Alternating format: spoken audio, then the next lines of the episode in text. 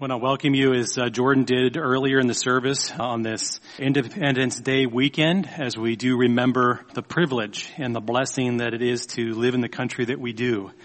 Uh, even though there may be imperfections, it's still really the greatest nation on earth as we see the freedom that we enjoy to be able to worship the Lord as we should uh, and to do so without persecution uh, that is directed at us uh, as many believers around the world find themselves facing all kinds of cruelty uh, for their faith in Jesus Christ. Well, before we uh, open up the Word of God together this morning and uh, take a, a, little bit of a, a, time to review a few things from last week, we find ourselves in part two of judging rightly. Um, let's just go ahead and bow for a word of prayer. Gracious Heavenly Father, we do thank you for uh, this new day. And Lord, as we do remember the significance of this weekend, as yesterday was July the 4th, as we recognize our independence, uh, Lord, that came uh, as uh, something that came at great cost uh, to many before us. Uh, and Lord, as we remember the fact that freedom is not free, that it does cost. Uh, and we can see that not only in our nation as we enjoy uh, the fact that we can meet together as we are not only here locally, but as those that are meeting over the internet and enjoying the fact that they can worship uh, in their homes and to enjoy worshiping you in spirit and in truth uh, that uh, we have an even greater independence that we have received through your Son Jesus Christ, the one who gave himself once for all, uh, so that through faith and trust in him and his finished work on Calvary, uh, and the fact that you raised him from the dead, that we too can have eternal life uh, through faith and trust in Jesus Christ. Uh, and given us the independence, the freedom from being slaves to sin. Uh, and Lord, we do thank you for that. And as we open up your word together this morning, we ask that you would be honored by all that's said and done, that you would challenge us through your eternal word. And we pray these things in Jesus' name. Amen. Well, as you know, uh, last Sunday we began a three-part uh, section here in, in, Matthew chapter 7. And uh, if you have your Bibles this morning, I encourage you to go ahead and open up if you haven't already. Uh, but I'd like to take just a few moments to review a, a, couple of things, just in case you weren't with us last time, uh, but also to just to refresh our memory and give us that foundation as we take a little bit deeper look into the text this morning, uh, for us to remember uh, the beginning of the text. Uh, and I'll reread for you verse one where it says, "Judge not that you be not judged."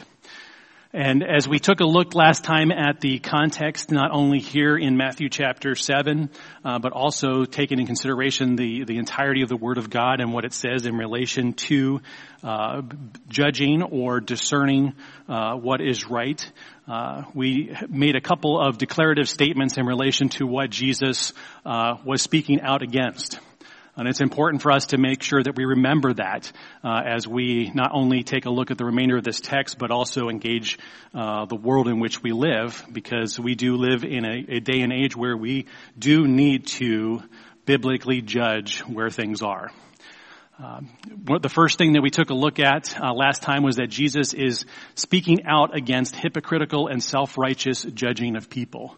Uh, and as you remember, Jesus was speaking out against the religious leaders uh, who were very self-righteous, that were very hypocritical in what they uh, uh did, as opposed to even what they said and, and called on the people to do.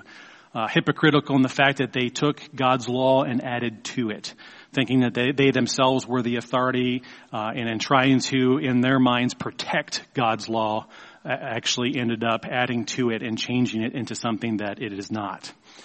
Second, Jesus is speaking out against people who do what only God should do in relation to passing judgment on other people.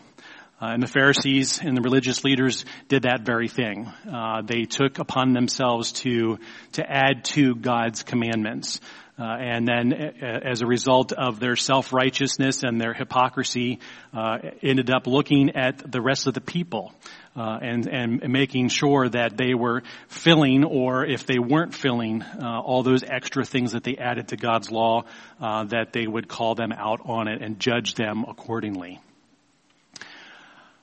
A few things that Jesus is not uh, commanding us to do uh, is uh, in this text, and as we take a look at this passage, is that Jesus is not commanding us to never judge a situation or an individual.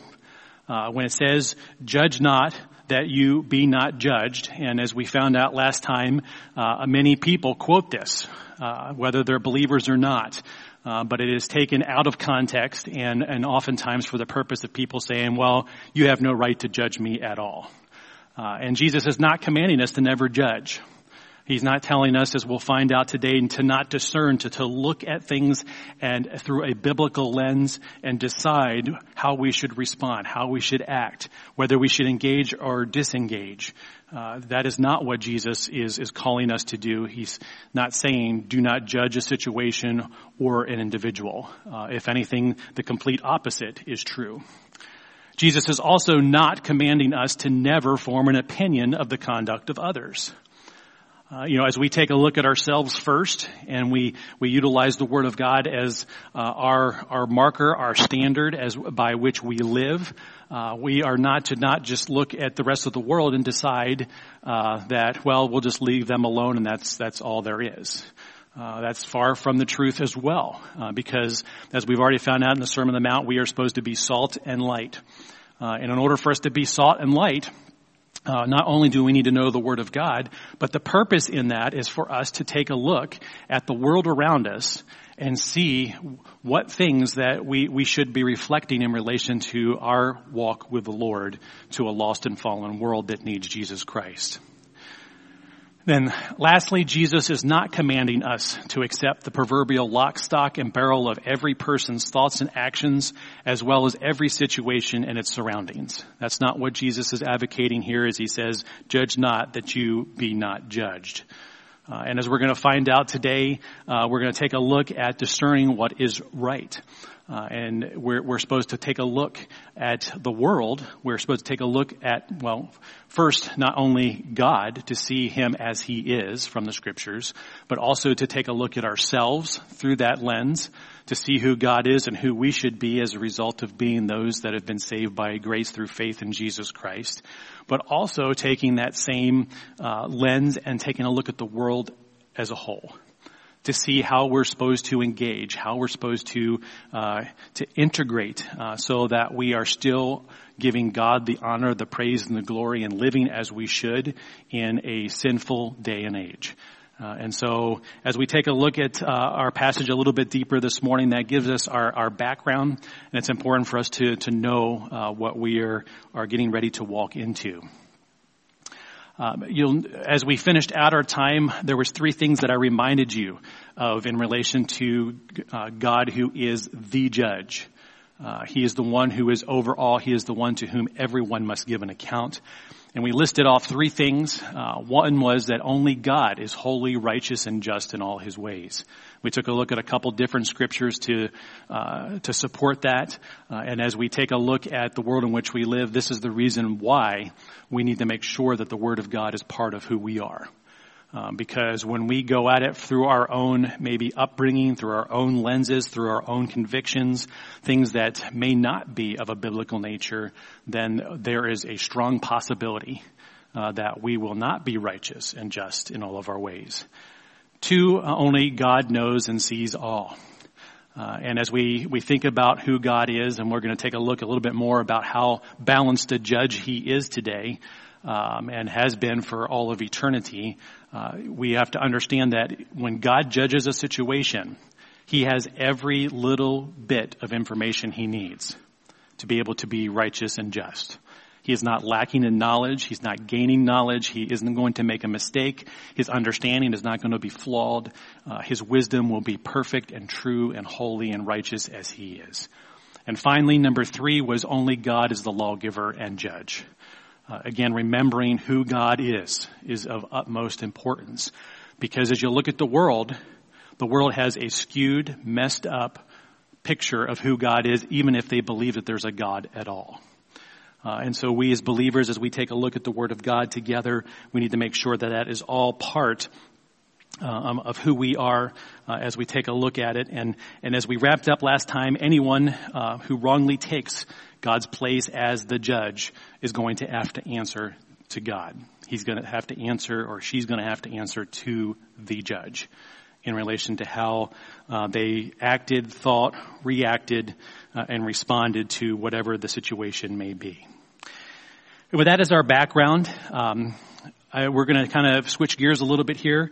Um, we're going to take a look at an example of unjust judgment from the Word of God this morning, uh, and we're also going to take a look at verse two of Matthew chapter seven. Uh, and then we're going to wrap it all together with a, uh, a very pertinent illustration uh, as we close our time together. So, discerning what is right. As everything we just got done reviewing, and as we think about Jesus Christ, as he's preaching this sermon to all these people that are within earshot of him, what Jesus is pointing out is the importance of not taking the place of God in judgment. Uh, and, and although that's the case, we should still wisely discern what is right. And I'm going to give you some biblical support for that. Matter of fact, uh, as we take a look uh, next time, um, right here in a few verses, Jesus is going to give us a, a, a, perfect example of why we need to be able to discern, why we need to be able to judge situations or individuals uh, in relation to how things are. Uh, matter of fact, let's just go ahead and take a look at that. If you're there in Matthew chapter 7, uh, take a look at verse 6. Uh, because in verse 6, uh, Jesus is pointing out, or I'm sorry, Jesus is himself is calling for us to discern those who are hostile towards the kingdom of God. And we're going to take a look and unpack this a little bit. It may be a little bit uh, uh, uh, difficult to understand just reading it, uh, but next time we'll, we'll unpack it completely. But it is here a call for, for us to discern those who are hostile towards the kingdom of God when he says in verse 6, Do not give dogs what is holy, and do not throw your pearls before pigs, lest they trample them underfoot and turn to attack you. So how do you know who is a dog and who is a pig. You have to be able to discern. You have to have something to take a look at uh, and and be able to ascertain these particular types of, of imagery that um, Jesus is giving in order for us to know to not give them which is that which is holy uh, and that which can be trampled underfoot. Uh, and so as we, we will look at that next time, you'll understand a little bit better, but this is a call for discernment. And then if you take a look, even in chapter 7, verses 15 and 16, uh, Jesus even points out a, a few verses later the importance of discerning those who are false prophets. Listen to what it says. It says, beware of false prophets who come to you in sheep's clothing, but inwardly they are ravenous wolves. You will recognize them by their fruits. Are grapes gathered from thorn bushes or figs from thistles?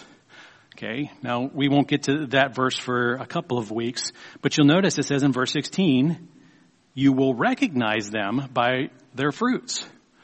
Well, how can you recognize them if you're not first taking and looking and, and, and trying to discern whether or not they are what they say they are? Because if you take a look at it, it says they are sheep's clothing, or wolves in sheep's clothing. So they're, they're, they're hiding themselves. And so how do you take and consider what they are unless you have something that you can use as a gauge to, to take a look at them, to discern whether or not they're a false prophet or not? Well, that's because you, you need to. And we'll, we'll speak more about that in uh, next time as well as weeks to come. But let's go to a couple examples outside of, of the, the Sermon on the Mount. Um, hold your finger here in Matthew chapter 7 and turn over to Romans chapter 12. Um, you may not even need to turn there because you probably have these verses memorized. But after Paul, you know, in, in writing this letter to uh, the church at Rome says, you know, to present our bodies as living sacrifices, holy and acceptable to God, he says in verse 2 of chapter 12, do not be conformed to this world, but be transformed by the renewal of your mind, that by testing you may discern what is the will of God, what is good and acceptable and perfect. So right here, we're called on to discern the will of God. And, you know, we could have an entire series in relation to how do you know the will of God for you? Uh, but the point being is that we, we have to be able to discern somehow. We have to take a, and look at ourselves and judge whether or not uh, we are living as we should. Uh, and again, that always starts first with us uh, to make sure, and, and we'll find out next time because you know we got to make sure that we're not trying to take a speck out of someone else's eye when we have a log in our own. Another picture that Jesus gives in the Sermon on the Mount. Uh, another example takes us to the book of Philippians, chapter one, uh, because we are called to discern what is excellent, pure, and blameless. Listen to what it says in verses nine and following. It is my prayer that you lo- your love may abound more and more with knowledge and all discernment. Why? So that you may approve what is excellent and so be pure and blameless for the day of Christ, filled with the fruit of righteousness which comes through Jesus Christ to the glory uh, and praise of God. So right there, uh, you know, Paul, as he's writing this letter to uh, the church at Philippi, his prayer for them is that they may abound in love more and more with knowledge and discernment. So Paul's prayer for the church there is that they would actually gain knowledge so that they may be able to discern not only where they stand before God and how they're living for God to the world around them, but also to be able to discern, uh, for example, if someone were to come in with some type of false doctrine as a false teacher. Uh, and the only way that happens is, is, the more we saturate ourselves with the Word of God, what the Word of God does, with, you know, something that is living and active, sharper than any two-edged sword, is it changes me first. And then in changing me, it helps me to be able to see things as God sees them and not see them through a sinful eye. You know, or a self-righteous eye, or a hypocritical eye uh, as the religious leaders did in Jesus' day. One more example. Uh, we are called uh, to love rightly, or to, I'm sorry, we are called to, in love, rightly bring people to repentance. That takes us to the book of James chapter 5. Isn't it interesting that, you know, as we've, we've been doing this study here in the Sermon on the Mount, and I never realized the connections until, uh, you know, I began preparing just how much the Word of God you know, as we went through the book of James together, how it ties into exactly what we're talking about in the book of Matthew chapter 7. Is that a coincidence? No, it's not, because God's word uh, is is perfect in all of its ways. It says in verse 19, uh, My brothers, if anyone among you wanders from the truth and someone brings him back, let him know that whoever brings back a sinner from his wandering will save his soul from death and will cover a multitude of sins. Well see, in relation to this, this may not actually use the word discerning, but the thing is, is that first you need to know the truth of God. The truth of God needs to be in your heart, in your life, and you're living that truth outwardly. And what that can do as you engage and are living like you should, God will give you opportunities. Not to tear somebody down and, and, and make yourself feel better being hypocritical or self-righteous, but for the point of bringing someone back. And in particularly, this is speaking to a, a brother in the Lord, to bring them back because maybe they're walking away from the Lord. Maybe they're quenching the Spirit and, and walking in a way that does not honor God. And God may give you the ability uh, to, to very gently uh, allowing God to actually do the work of calling them back as you live the truth, as you speak the truth in love, for the purpose of, of reconciling and bringing that relationship back to the where it should be. Uh, and so God gives us the ability, even through that, to ascertain uh, if someone's wandering or not. You know, this is why the scripture speaks a lot to us examining ourselves, because we can wander. We are prone to it. Uh, as, uh, as if you listen to the Psalm 119 study, if it was, I think it was this past week that I spoke in relation to the fact that sometimes we are prone to wander. Uh, we need that reminder. We need the Word of God uh, to, to, to be living and active and pulling us back uh, keeping us from going where we should not. And see, we can rightly discern by proper examination and by wisdom that is from above. And that's what we learned from James uh, as we, we took a look at that entire book.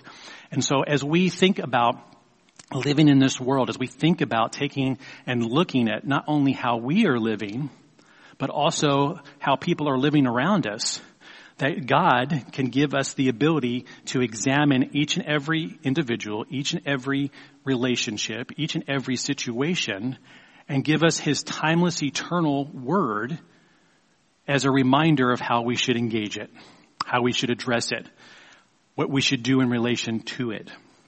And so we need to be able to discern what is right. We need to be able to judge a situation so that we can know how to respond to it in a way that is biblical, in a way that honors God. So with that as uh, an example here, as we think about discerning and the importance of us discerning what is right, let's take and uh, turn back um, to Matthew, but to Matthew chapter 26. Because I want to give you an example of unjust judgment. Uh, as we have an example right here with uh, Jesus uh, and uh, his disciples. And we'll see how Jesus responds to this, and because I think there's a lesson that we can learn from it. Matthew chapter 26, and I'd like to begin reading in verse 6. It says, Now when Jesus was at Bethany, in the house of Simon the leper, a woman came up to him with an alabaster flask of very expensive ointment, and she poured it on his head as he reclined uh, at the table. And when disciples saw it, they were indignant, saying, Why this waste? For this could have been sold for a large sum and given to the poor. Verse 10. But Jesus, aware of this, said to them, Why do you trouble the woman? For she has done a beautiful thing to me.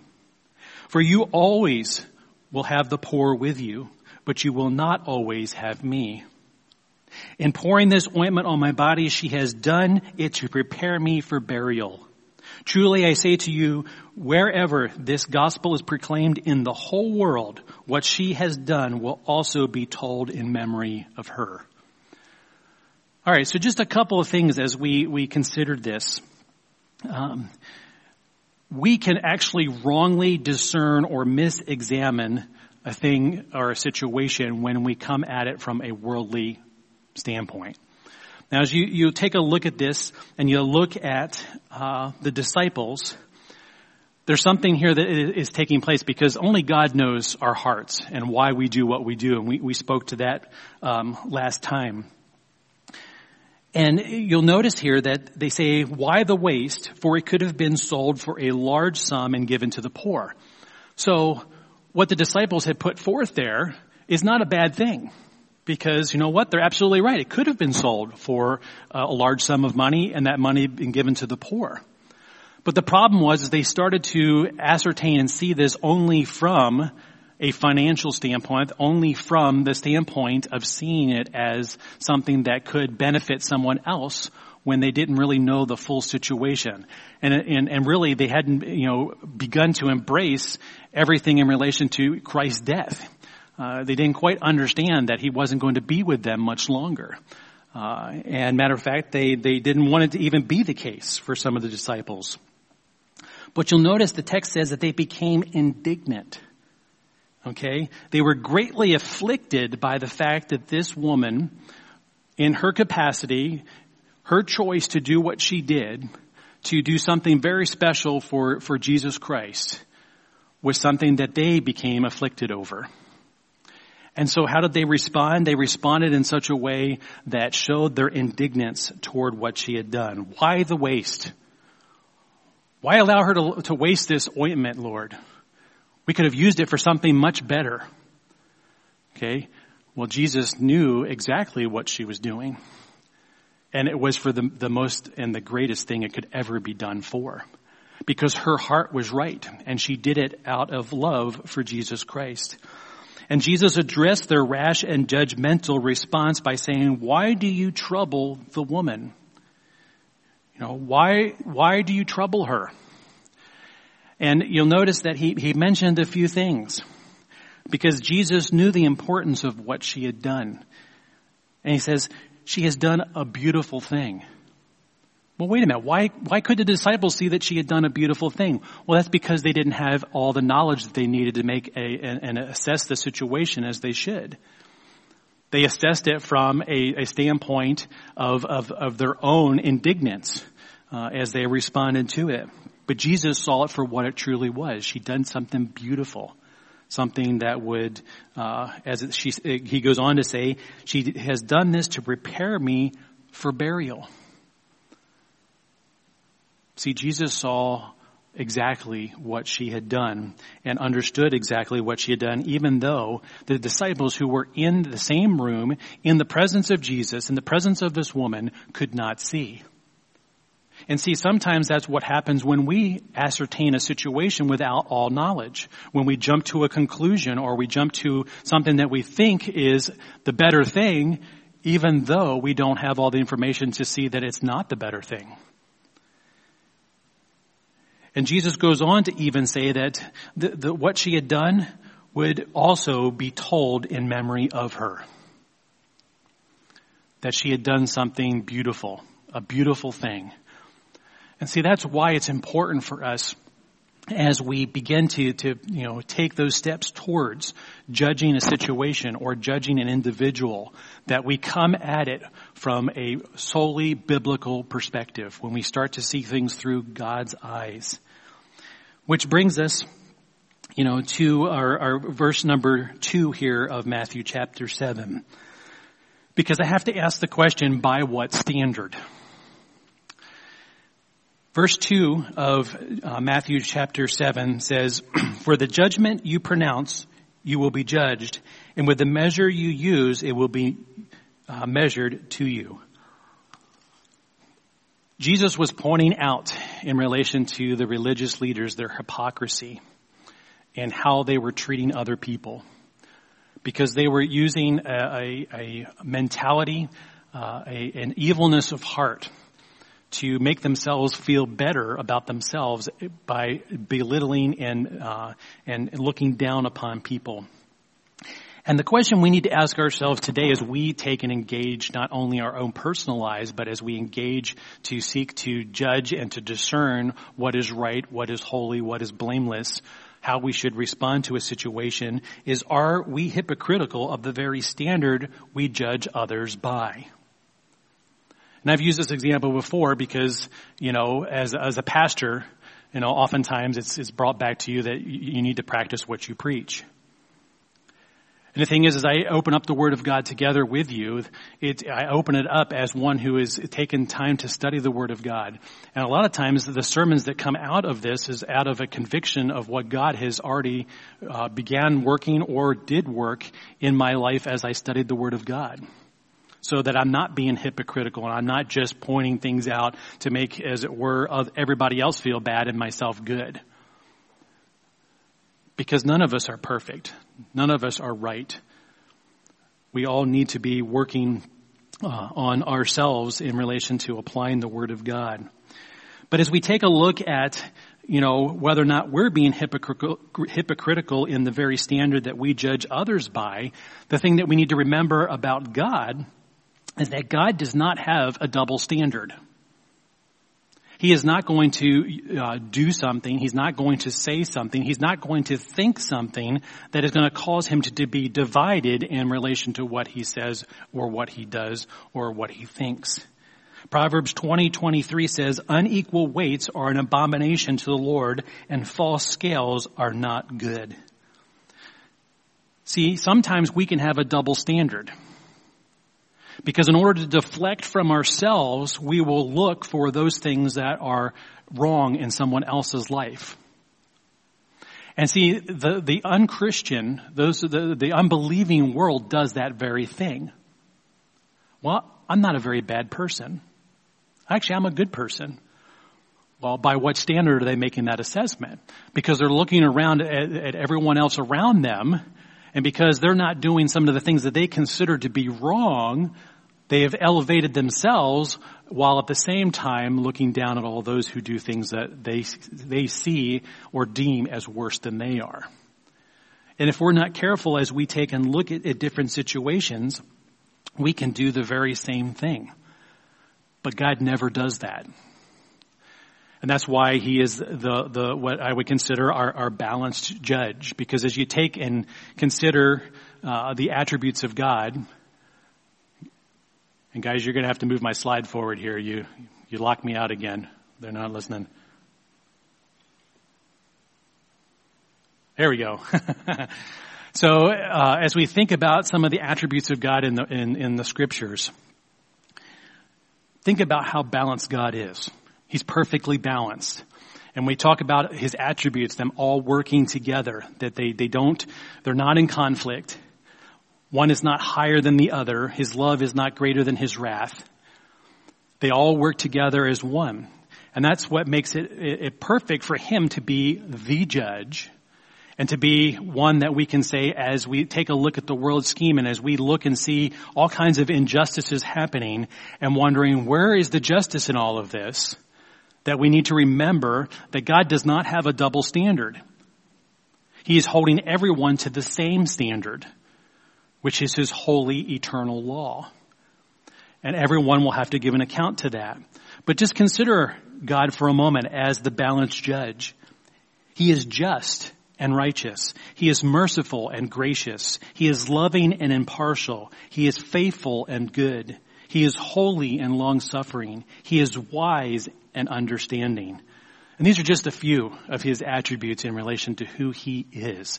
But they all work together so that when, when God judges a situation, it's always done 100% completely holy, just, righteous because he has all knowledge, all understanding, and he can ascertain the, the thoughts and the intentions of the heart to be able to know why people do what they do. To know, as Jesus did, what this woman who brought this, this alabaster uh, jar with uh, you know, very expensive oil in it, why she did what she did. And that she had done a beautiful thing. See, God, as we take a look at the scriptures and we consider our Heavenly Father, when we consider the Godhead, God is requiring of those who judge to be completely good and impartial like He is. Because when we are not, guess what? That perfectly balanced judge is going to hold us accountable for the times where we are like the religious leaders and maybe judge a situation out of hypocrisy and tell someone to do something that we're not willing to do ourselves. Or we, we do it out of self-righteousness because we want to feel better and to justify our existence by belittling someone else. And according to this verse 2, God will measure us according to the same measure that we use for others. So again, there's that, that just judge balancing out everything, doing everything with balance. And if we use this as our standard, God's not going to use another standard to judge us. He's going to use that very standard to judge us by. He's going to hold us accountable to what we do and what we say and how we do what we say. So think about this. Can anyone except God himself know and understand all the truths, all the conditions, and all the intentions of any given situation. Now, somebody was brave enough to say no. but the thing is, is that when we start thinking of it, you know, in relation to that, then it's, that's the caution. When it's time for us to judge a situation, for us to discern what is right and what is wrong.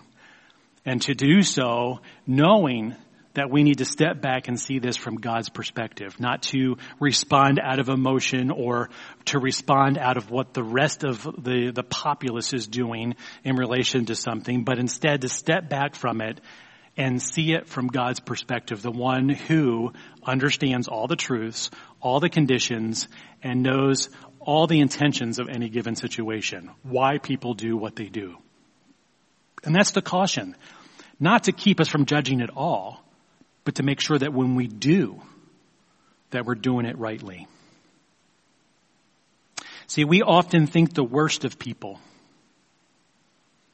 Some people think the worst of themselves. We often pass judgment on someone's entire life based on one transgression. And we often do not give the benefit of the doubt in relation to someone's motives, why they do what they do.